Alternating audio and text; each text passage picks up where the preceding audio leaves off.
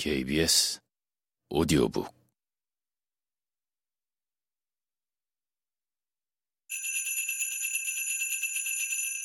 염준이 대청에 나와 방울을 흔들어 장조를 모아 괴이한 병고에 대하여 말하고 있을 때 문득 성문 지키던 군사가 아래였다.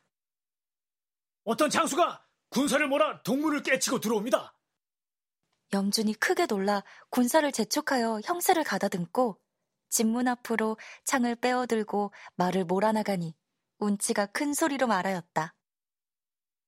너는 어떤 놈이기에 억세고 모진 힘만 믿고 산속에서 무리를 짓고 마을에 쳐들어가 백성을 살해하느냐?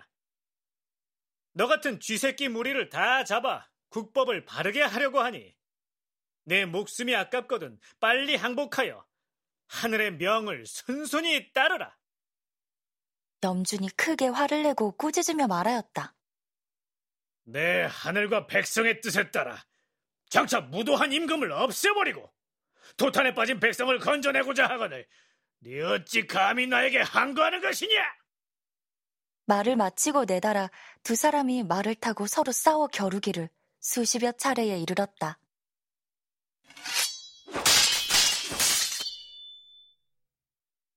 염준의 창날은 햇빛을 가리고 운치의 칼빛은 공중의 무지개처럼 빛나니 마치 두 마리의 호랑이가 사람 없는 산에서 먹잇감을 다투는 것 같기도 하고 두 마리의 용이 푸른 바다에서 여의주를 다투는 것 같기도 하였다. 두 장수가 정신이 점점 씩씩하여 승부를 결정하지 못하였는데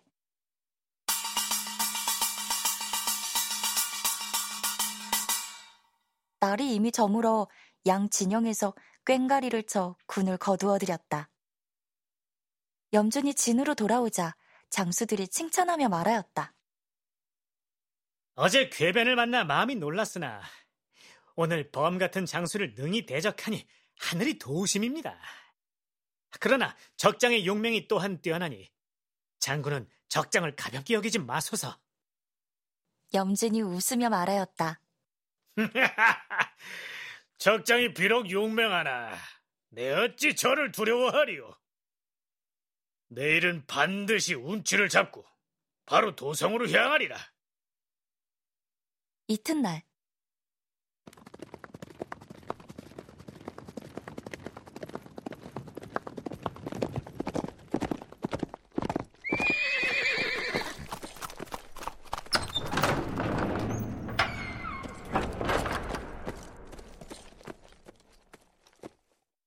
집문을 열고 염준이 말을 타고 나와 크게 외쳤다.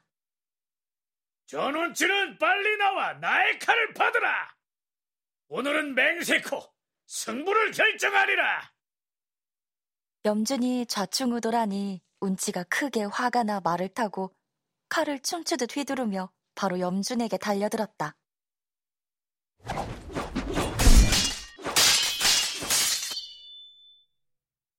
삼십여 차례를 겨루었으나 염준의 창 쓰는 기술에 조금도 빈틈이 없었다.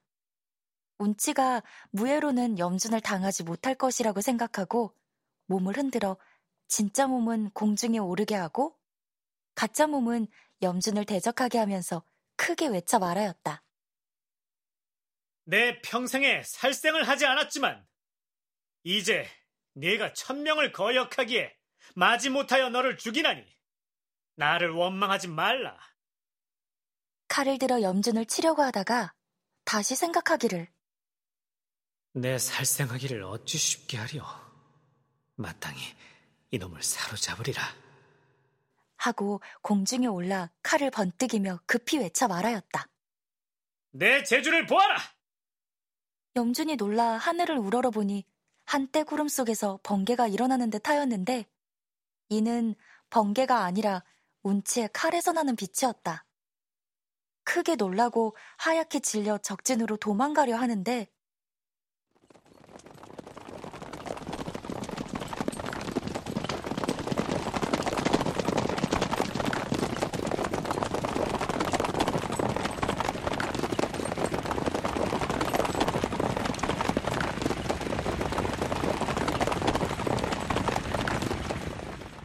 앞에 운치가 칼을 들고 길을 막았고 뒤에 또 운치가 따라오며 좌우에도 또한 운치가 애워싸고 들어오고 머리 위에서도 운치가 구름을 타고 칼춤을 추며 염준의 머리를 치려고 하였다. 염준이 정신이 어지러워 말 아래로 떨어지니 운치가 구름에서 내려와 가짜 운치로 하여금 군사들을 호령하여 염준을 결박하여 본진으로 보냈다. 진짜 운치는 말을 달려 적진을 들이쳐 찔러 죽이니 적진 장졸들이 염준이 사로잡히는 것을 보고 손을 묶어 항복하였다. 운치가 그들을 계단 아래에 꿀리고 달래며 말하였다. 너희들이 역적을 도와 천명에 한거하였으니 그 죄는 백 번 죽어도 아깝지 않다. 그러나 내 특별히 죄를 용서하니 너희는 고향에 돌아가 농사에 힘쓰고 착한 백성이 되거나 적장등이 머리를 조아리며 절하고 각각 헤어지니 이는 옛날 한나라 때 장자왕이 계명산 가을 달밤에 이향과 한곡조를 슬피 불러 강동 자제들이 고향을 생각하여 흩어진 것과 같았다.